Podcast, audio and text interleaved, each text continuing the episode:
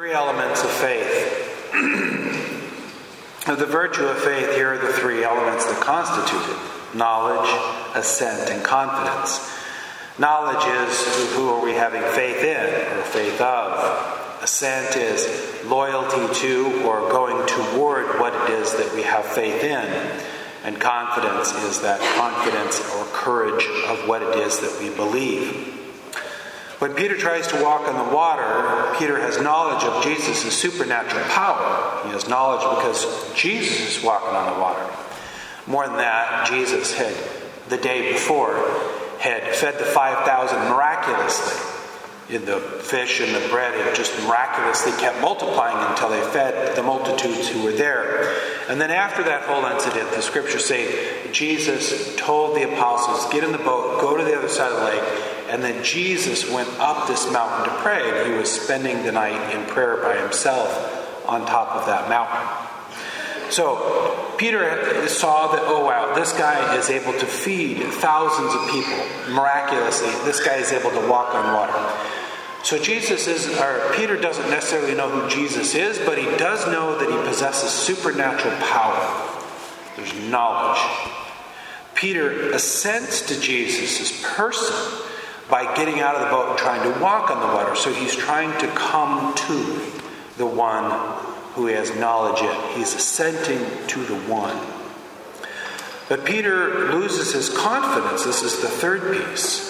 And begins to seek. This is after Jesus says, quote, Take courage. It is I. Do not be afraid. So this last part might seem to be the most difficult of the three aspects of our faith is confidence or courage in Jesus. Jesus says after Peter sings, O you of little faith, why did you doubt? Why did you doubt, Peter? All right. When Jesus gets into the boat, so now Jesus grabs Peter, lifts him up out of the water, drops him back in the boat, throws his leg over, hops in the boat, and now the wind dies down, the sea dies down. You can imagine the scene, everyone just staring at Jesus like, oh, yeah, yeah, okay. And then what does it say? They said, they did him homage by saying, Truly, you are the Son of God. So we're imagining the scene in the boat. It's not like they're just sitting there and go, yo, you're like truly the Son of God. They didn't do that. It'd be, you know, this boat with, you know, how the bottom boats are shaped like this. It's a wood boat. I could just see them all just kind of getting on their knees and going, oh, truly, you're the Son of God. You're the Son of God. You're amazing. They're giving him this homage. So the disciples themselves, having witnessed the feeding of the 5,000, seen Jesus walk on water, seen Jesus grab Peter, drop him into the boat, step into the boat after walking on water in a storm at night, they all have knowledge, and now they're assenting to him, saying, Truly, you are the Son of God. And now they're filled with confidence. They're filled with confidence in his presence because they now, now they know that that as long as Jesus is with them, nothing can harm them. They would be filled with this confidence, and what comes with confidence? And the answer is peace. They have great peace. That wherever Jesus is and I'm with him, then I'm all right. He's going to protect me from drowning or from wolves or from bad actors, whoever. This is amazing. This is absolutely amazing. But how do we possess this knowledge, assent, and confidence? If I say I have faith, well, then how come I can't do anything with it? And the answer is it's not very strong. Well, how do I strengthen it? Elijah. In our first reading, Elijah flees into the wilderness, and the wilderness in Israel means the desert. When we hear of wilderness, I think we think of the mountains and dense green trees and that kind of thing. But the wilderness over there is the desert. He flees into the desert. He goes to the mountain of God, Horeb, finds a cave, and there he's going to die. He's like, I'm going to die. Why does he think he's going to die? Because Queen Jezebel has just sent the army to find him and kill him. Why did she do that? Because he just killed all of the prophets of the king and queen who are worshiping this false god Baal. Remember, they had built the two altars. Elijah built one, the false prophets of the king built one, and then they poured water all over Elijah's and theirs, and they, they danced around cutting themselves, trying to get their altar and their wood to step catch on fire. It doesn't. Elijah's does after it's been soaked in water, and then Elijah proceeds with the sword to kill all these false prophets. Jezebel wants him killed, and so she orders the army to find him and kill him. And this is the scene in which Elijah has run. He's run into the wilderness, gone to Horeb, found the cave, and he's waiting to die. He says, Okay, God, you can kill me. Much like Job, when Job goes finally off pouting to Nineveh to tell them that they have to repent or God will kill them, sort of thing. This idea of, fine, I'll die for you. So here he is, and he's waiting, you know, like, well, how's this going to happen? What's the next step?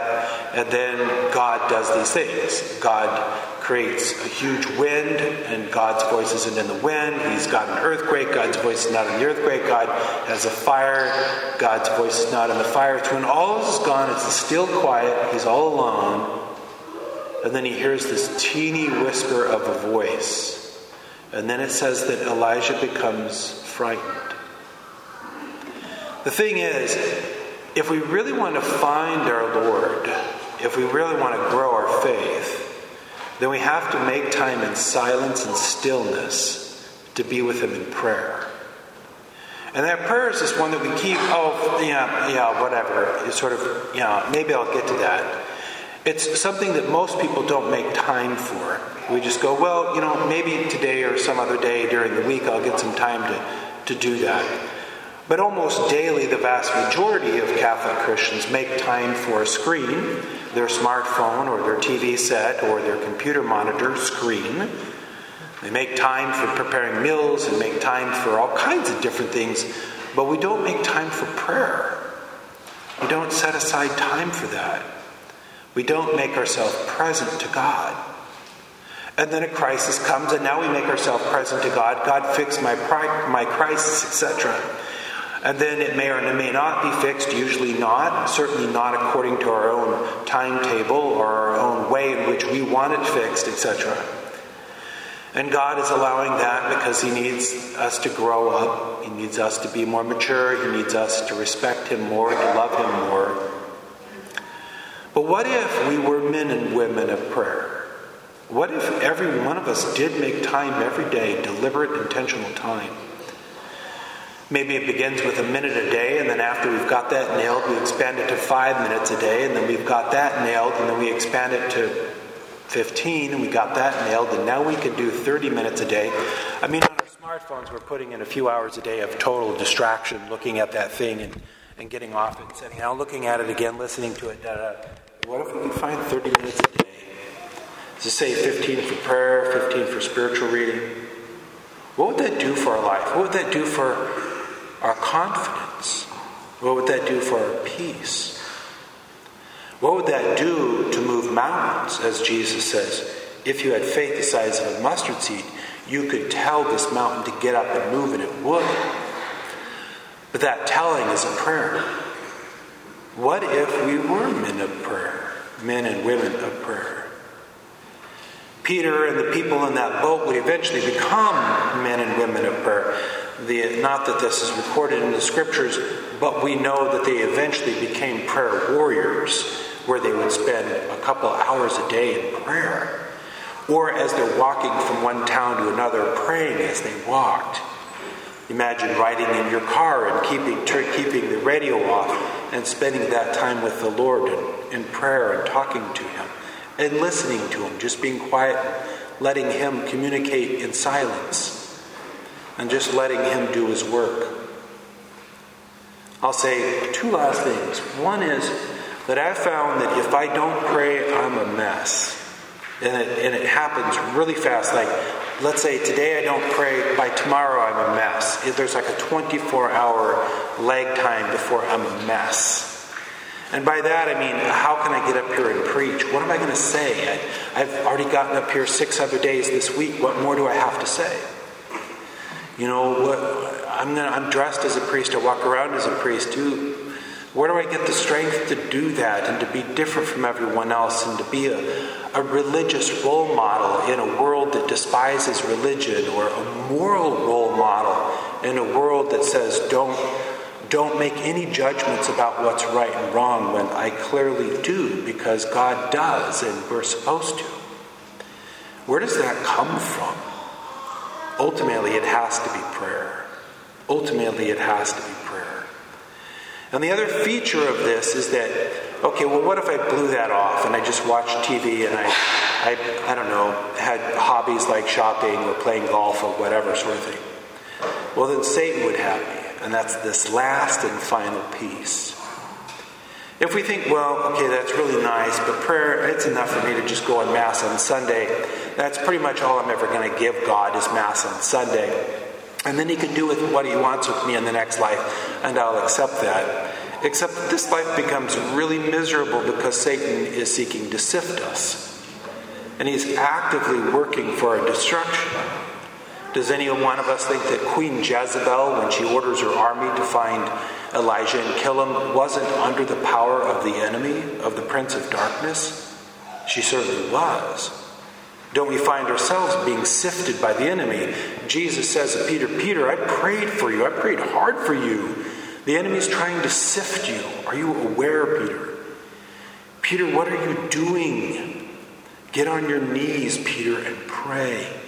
The enemy is after you. Are we aware that he's after us? Are we aware that he's after our spouse and our children and our grandchildren? Are we aware that he's after everything that's true and good? Are we aware that he's trying to sabotage your plans right now? So, even just from a very selfish perspective, maybe I'll pray just to keep the enemy away, just to hold on to what I already have, or to maybe to achieve that thing that I really want that the enemy doesn't want. And he's going to do everything in his power to mess this up or have it go sideways or cause somebody to be hurt, and then the whole thing's not worth it.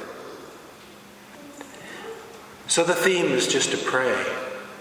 And it's hard. The Catechism of the Catholic Church entitles the chapter on prayer, quote, The Battle of Prayer. It's hard. That's why so few people do it all the time. It's really hard, but it's really necessary and it's really fruitful. And the fruit of it is knowledge, assent to God. And that last one, oh, you of little faith, why did you doubt? Confidence and the peace that comes with the confidence of faith that's born of prayer.